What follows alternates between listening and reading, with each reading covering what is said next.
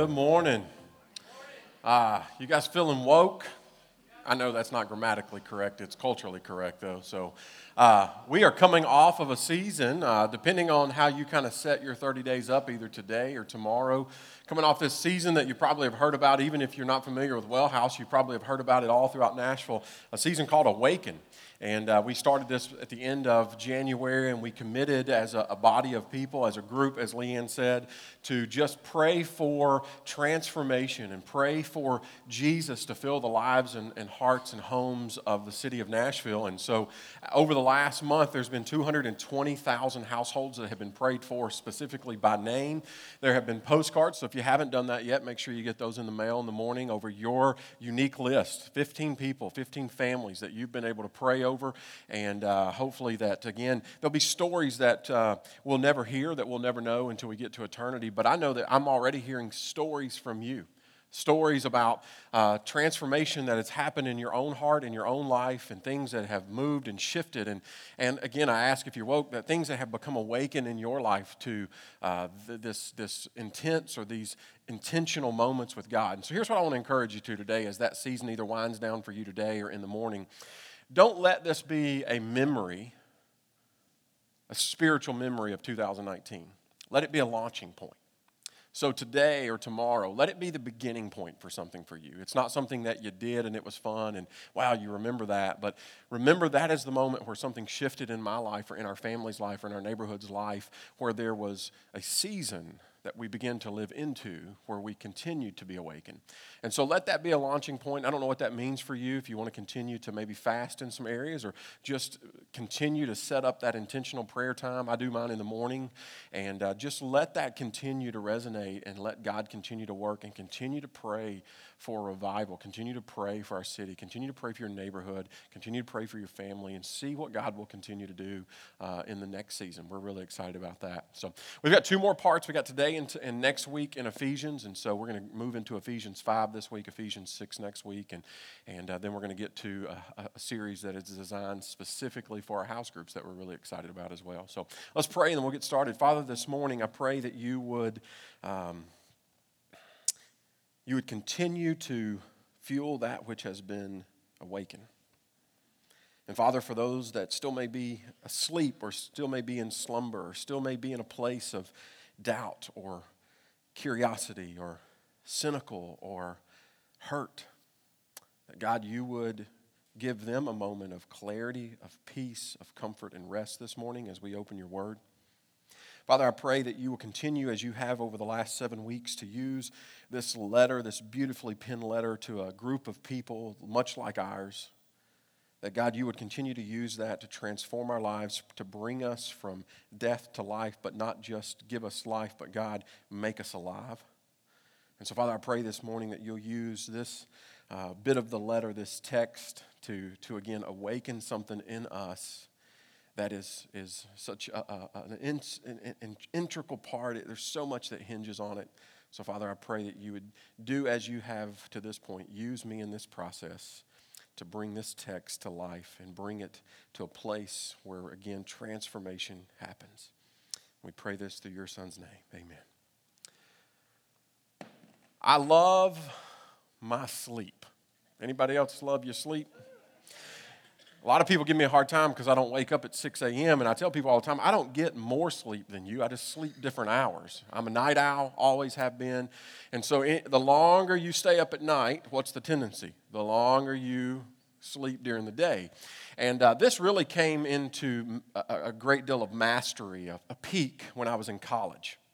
Uh, I loved to sleep. I could, I could party all night, sleep all day. Uh, and you heard party all night, sleep all day. I didn't do a lot of studying and I don't know why they gave me a certificate. Um, that's what I call it because it really wasn't a diploma. I didn't earn that.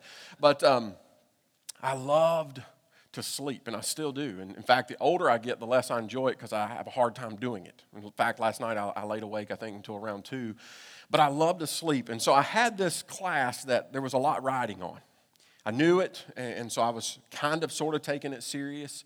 And uh, it was a class that was uh, going to count toward my, my degree, and it was with a professor named Dr. Hester. And what you need to know about Dr. Hester is this he was kind of like a riddler. He would never just come out and tell you what he wanted you to know or what you needed to know. It was always wrapped in some sort of riddle. You know what I'm talking about? You know people like that in your life. You probably have an uncle or a granddad or somebody who was like, let me tell you a story. And the story means that there was something on the other end of that that you needed to get and probably something you needed to do. And so Dr. Hester was a riddler. And one morning around midterm, and I knew, I knew how important this midterm was. My cousin was taking the class with me at the time. We had stayed up relatively late sleeping, stayed up long, or uh, not sleeping, we stayed up late studying. We stayed up longer playing video games. Well, the morning came, and guess what? I overslept. And so Dr. Hester begins to pass out midterms, and he asked my cousin, Where is Mr. Shepard? She says, well, I don't know. I mean, I know he studied because we studied together, and I don't know. And he goes, Okay. So he moved on. Well, then once he got the test started, he stepped out into the hallway. And I hear in my dorm room the phone ring. Well, I had no clue what time it was, kind of rolled over, acknowledged it, and rolled back over. Then I heard the answering machine pick up. Now, for those of you who don't know what an answering machine is, it was a device that you hooked up to your phone that served as your voicemail, and you could record like a voice message on it. It was really cool. We had Milli Vanilli, I think, as our kind of, uh, it, yeah. I give you full right to judge me on that. I don't even know why. So I hear the voice message kick on. So I hear Milli Vanilli playing, and then I hear Dr. Hester's voice. And this is what he said He said, Wake up, sleeper. Wake from the dead, and Christ will shine on you. You have eight minutes to get to class, five to get ready, and it's a three minute walk. Goodbye. Well, I immediately jumped up, threw on whatever was laying beside the bed from the night before, threw that on, and I jetted across campus. And I go in and I go, so I, he, he cut me off and he says, Take a seat. And he handed me the midterm. So I go to work on the midterm, and everybody's starting to turn theirs in because at this point I'm 20 minutes late and I'm, I'm finishing up. And I go to turn it in, and I was trying to do that like where you don't make eye contact, you just kind of turn it in and go. And he said, Stick around, Mr. Shepard. There was a couple people still finishing up. He goes, Grab a seat. So I sat back down, and as everyone left, he said, Come here. And he took something out of his pocket. He said, Let me see your hand. And he puts a penny in my hand. And then he slides a piece of paper and a pen to the edge of the desk. He said, I just want to encourage you this morning. And here comes the riddle. He said, Let's pretend that there is 86,400 of these that will be deposited into your account every morning. The only stipulation is they're yours to spend on what you want. The only stipulation is you have to spend them all by the end of the day. You don't get to keep anything that you don't spend write down what you would spend it on. So I look puzzled and I'm going, and he cuts me off. He says, It's $864 a day. Seven days a week, 52, year, 52 weeks a year. It's about $315,000. Get to work, Mr. Shepard. And so I go to work and I'm working hard. I'm working in a fury. I got a new pair of Jordans I need. I need a new, you know, this. I need to, and I'll go ahead and fill the gas, you know, gas up in my truck because then I can kind of keep the money I'm reserving. So I'm just going to work on this. And he stops me. He says, Let me see your hand again. So I hold my hand back out. And he takes his watch off and he puts his watch in my hand. And he says, Every morning into your bank account of time, there is deposited 86,400 seconds. Breaks down into 1,440 minutes, 24 hours. Mr. Shepard, I would advise you to be as passionate and as concerned about how you spend your time as you are about how you would spend your money. Good day. And I went to walk off, and he said, Give me my watch back. and so it stops me, and it begins to, I begin to ask, and as much as I would love to say I've mastered valuing time and those sorts of things, I still struggle with that, and I know that you probably do. And so there's a couple things I want you to be mindful of as we enter into the text today. Number one, I want you to be mindful of this. Are you careful about the way you spend time. And let me ask you, I mean, do you even think about it? Or is it one of those days, and Lori and I had this discussion where you just kind of, you, you, lose days almost. And you, you kind of got to think back, like, man, what did I do this week? Anybody have one of those? Like, what did I do this week? Or there are times I drive all the way across town and I don't even remember the drive.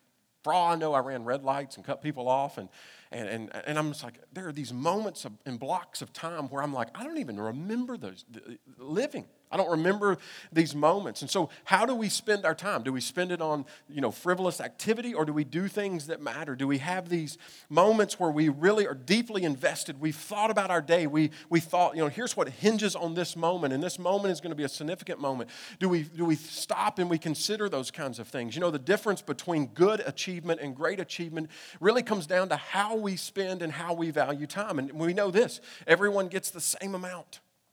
We know that time is not renewable. It's not a renewable resource. We know that it, it doesn't multiply, it doesn't gain interest. You can't borrow it, you can't save it up. And he says, in his riddle, he says, Do be mindful of how you spend your time. And so take that into the text this morning.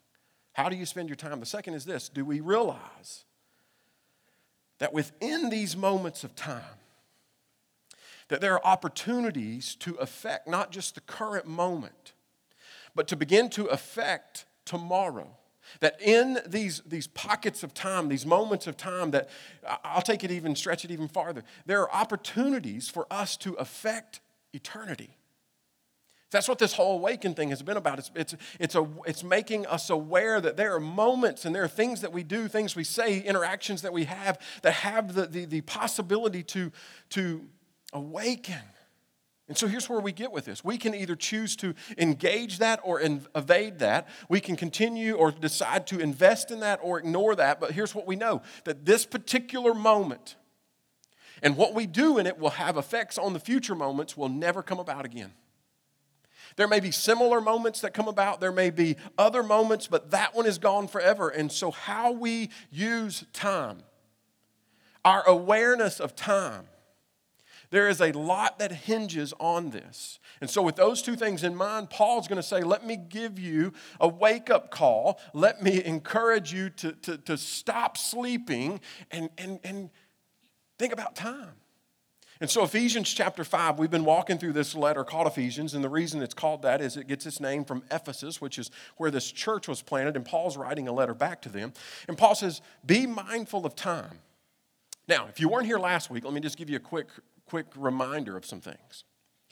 Remember that what he's about to say in chapter 5 is coming off of a section in chapter 4 and into 5 where he urges us, in fact, he uses the word I insist.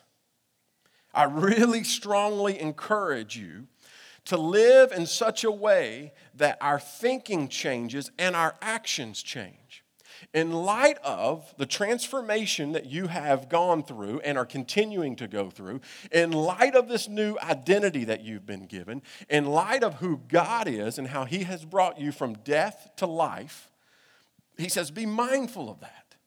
He says, allow yourself to have a renewed thinking. And we decided last week that sometimes it just means getting busy that we act out in such a way, and if we act out in such a way, that it will eventually begin to change who we are inside, as well as changing inside changes our outside. Somebody sent me something this morning. I wished I had, or last, this last week. I wished I'd had it last week. Robert Orr says this: We do not think ourselves into new way of living; we live ourselves into new ways of thinking. And so that's what Paul's saying. That the goal is total transformation. And so, in light of that, we move into or we move from this redirected life to a place where we begin to evaluate our time. And here's what he says, starting in verse 14. It's going to sound familiar from the answering machine. Wake up, sleeper, rise from the dead, and Christ will shine on you. Be very careful then how you live, not as unwise, but as wise making the most of every opportunity because the days are evil. Therefore, do not be foolish, but understand what the Lord's will is. Do not get drunk on wine, which leads to debauchery. Instead, be filled with the Spirit, speaking to one another with psalms, hymns, and songs from the Spirit. Sing and make music from your heart to the Lord, always giving thanks to God the Father for everything in the name of our Lord Jesus Christ. Submit to one another out of reverence with Christ. Here's what Paul says You have been deposited with life. You have been deposited with life, and life comes with opportunities. You have been made alive for a purpose. You have been renewed for a reason. You have been redirected for a mission. And what you do with this newfound life matters, and it comes down to time. Verse 15, he says, Be careful in how you live. If you kind of dig through that translation, here's what he really says Be careful how you walk. In fact, a better translation there would probably have been walked because here's what he's saying it, it denotes there, it says it depicts daily movement. He says, as you are going, meaning that there is an expectation that you're not just going to stand still. None of us just stand still. You're going to walk today.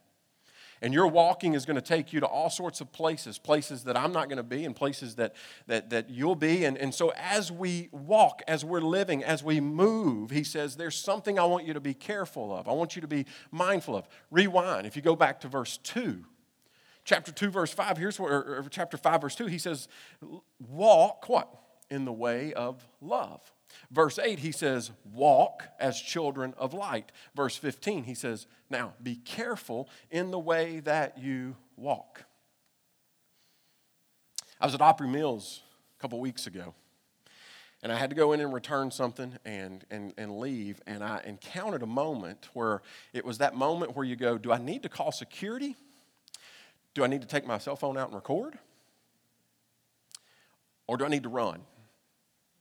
And what happened was there was a, guy who was walking down the mall. We all do it, right? Like this. Not paying attention. And he runs into a lady who, guess what, is doing this. And she loses her stuff.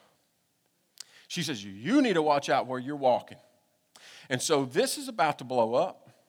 He's getting back at her, and then one of the kiosk mob bosses steps in. And he says, Well, hey, you know, to be fair, you were on your phone too. And she says, I didn't ask you. And he said, Well, can I show you something? Um, and it was like this moment. it was this moment where this is about to go down. And so finally, they got to a place where they sort of kind of agreed it was both of our faults, we'll move on. And Paul says, Watch where you're going. Head up. Be mindful. Be careful of how you're walking. Verse 15, as we continue to move that, he says, Not as unwise, but wise. He says, Let me give you what being careful looks like. Let me give you what being aware looks like. And here's what it is He says, I want to connect that when you're walking in step with God, Christian living has to connect to wisdom. It has to connect to godly wisdom. This is a major theme all throughout God's story. People that are pursuing wisdom, godly wisdom. God, give me your eyes, give me your heart, give me your thoughts. May, may I see things that are above me and beyond me. God, may I see the world, may I see relationships, may I see things that are not within my ability or capacity at the moment to see. God, I need your wisdom. There was a guy named Solomon who could have asked for anything in the world. In fact, God says, Tell me what you want, I'll give it to you. He could have asked for anything. And here's what he asked God, make me wise wise. Make me wise like you. Make me see things that are beyond my capacity to see. God, I want to seek your wisdom. And so he writes this, this book called Proverbs. And here's what he says right out of the gate in chapter one. He says that the fear of the Lord is the beginning of knowledge, but fools despise wisdom and instruction. He's saying you've got to seek God's wisdom at all costs. Chapter four, he goes on to say, I instruct you in the way of wisdom and lead you along straight paths. You want to walk straight paths. You want to be careful and mindful of how you walk. It begins to have this moment where wisdom wisdom is infused. It's godly wisdom. Later on in chapter 4, he says, Do not set foot on the paths of the wicked or walk in the ways of evildoers. Well, how do we know the difference? Wisdom. God infuses us with wisdom. And he says, Don't walk as the unwise, but walk as wise. He says, Let me give you some walk talk. Let me make you aware that what you pursue with your mind, what you are aware of in connection with your walk, in connection with the way you live, he said it's important. There's a lot riding on it. And here's the real thrust of this text. He says there is a, a massive amount of things that hinge on this. He says in verse 16, he says, What? He says, Because the days are evil, he says, so therefore make the most of every opportunity. And I want you to settle in here for just a second. When he says, make the most of every opportunity because the days are evil, here's what he's saying. If we can kind of pare it down and shell it down, here's the core of it. Making the most of your time equals redeeming time. We say that again. Making the most of your time equals redeeming time. Let me put it another way. In these moments, every moment that you make the best use of the opportunities put in front of you, you get to buy up time. You go, hold up, I thought you said it wasn't a renewable resource and you couldn't save it and you couldn't borrow it and you couldn't. No, in, in these moments, he says, because the days are evil, so make the most of every opportunity. He says, you get to be a part of redeeming the days. You get to redeem time. See, this is not drab. Here's what it is it's redemptive. It's not fear and anxiety while you wait in this dark world. You know, he, he, it's not the message of, okay, it's really evil, so I need you to find a real safe bubble to get in and protect yourself at all costs. He says, no, get out in the mix and make the most of every opportunity. Go and redeem time. God has already come through. What are you waiting on? He said, Go live like it. You have the opportunity to redeem time from evil. You have been given new life. You've been made alive in Christ. You've been given new identity. You've been brought into this new way of thinking and vision to be a part of something, to be a part of God's redeeming plan against evil. And I know that evil seems like such a strong word. We typically reserve evil on the index of really bad things. But Paul says, listen, evil is all around you. There's darkness that is all around you. He says there is a battle between that which is good and which is bad. We're going to get into that next week, making sure that we're fighting that the struggle is real. He says, but in this, he says, you're not hopeless and you're not useless. And so instead of hovering in a bunker because everything's bad and everything's evil, and I just don't think that it's ever going to get any better, Paul says, you know what? How about you go and redeem time? Redeem the day.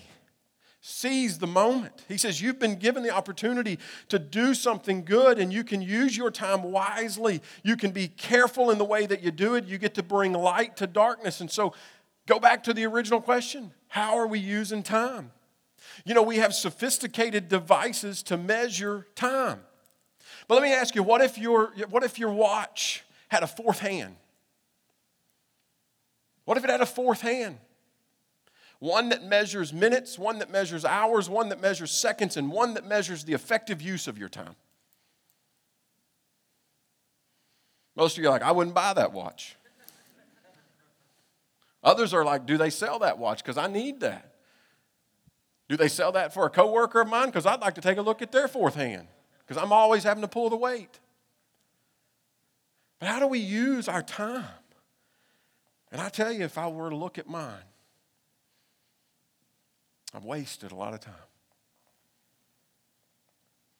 Time and opportunities that I'll never get back. And Paul says, be careful in the way that you walk and be mindful of the time that you've been given. So, how do we begin to count the pennies? Or better yet, make the pennies count? Here's how He says, You're watchful, you're careful, you pursue wisdom. You live daily, momentarily to make a difference. And you begin to fill your day with the things that are char- characters of Christ, that are characters of God. Because remember, you've taken on His identity now. So, what does that look like? I begin to fill my day with acts of kindness and good deeds, and I live to serve others. I promote and I elevate others' needs above my own. I seize moments. I redeem time, time that might otherwise go wasted. In a phrase, you invest well. You begin to invest every penny well. And you realize that not one penny goes unnoticed, and not one penny is less important than the other. And so I'm going to navigate my day investing well. Now, the rest of this text, here's what he goes on to say. He says, You need to speak well to one another, speak well of God and to God. He says, Open yourself up to the Spirit, live a life full of thankfulness. What it comes down to, he says, So make yourself available. Make yourself available in worship. Make yourself available in serving. Make yourself available to life. And here's what I'm learning when I begin to take note of the fourth hand and I begin to make myself and open myself up and available to God, I begin to seek His wisdom. Here's what I'm learning the more He'll fill me with His likeness. And God will continue to not just give me opportunities, He'll give me more opportunities and He'll give me better opportunities. And He'll trust and trust me with more and more. He'll give me the opportunity to impact people's lives and equip them for the walk. So, as we land today, here's really what it boils down to decision wise. I've got to decide what I'm going to do with the time that is given me. I can engage or I can evade. I can invest or I can ignore. But I want to be a part of redeeming time. I found a story that I just thought was great to kind of wrap today up. And there was a church, Presbyterian church, First Presbyterian in Concord, California, that was given a unique opportunity to redeem time. It made me think do I think in these ways? Would I act in these ways? Would I pursue redemption in these ways? So, years ago, before pornography was readily available on your phone or in the privacy of your laptop. People used to have to go to stores and theaters. And you're like, who would ever do that? Well, a lot of people did that.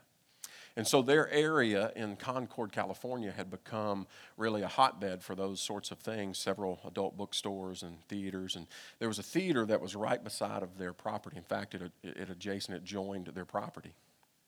And a theater had uh, given out a lease to an adult movie company.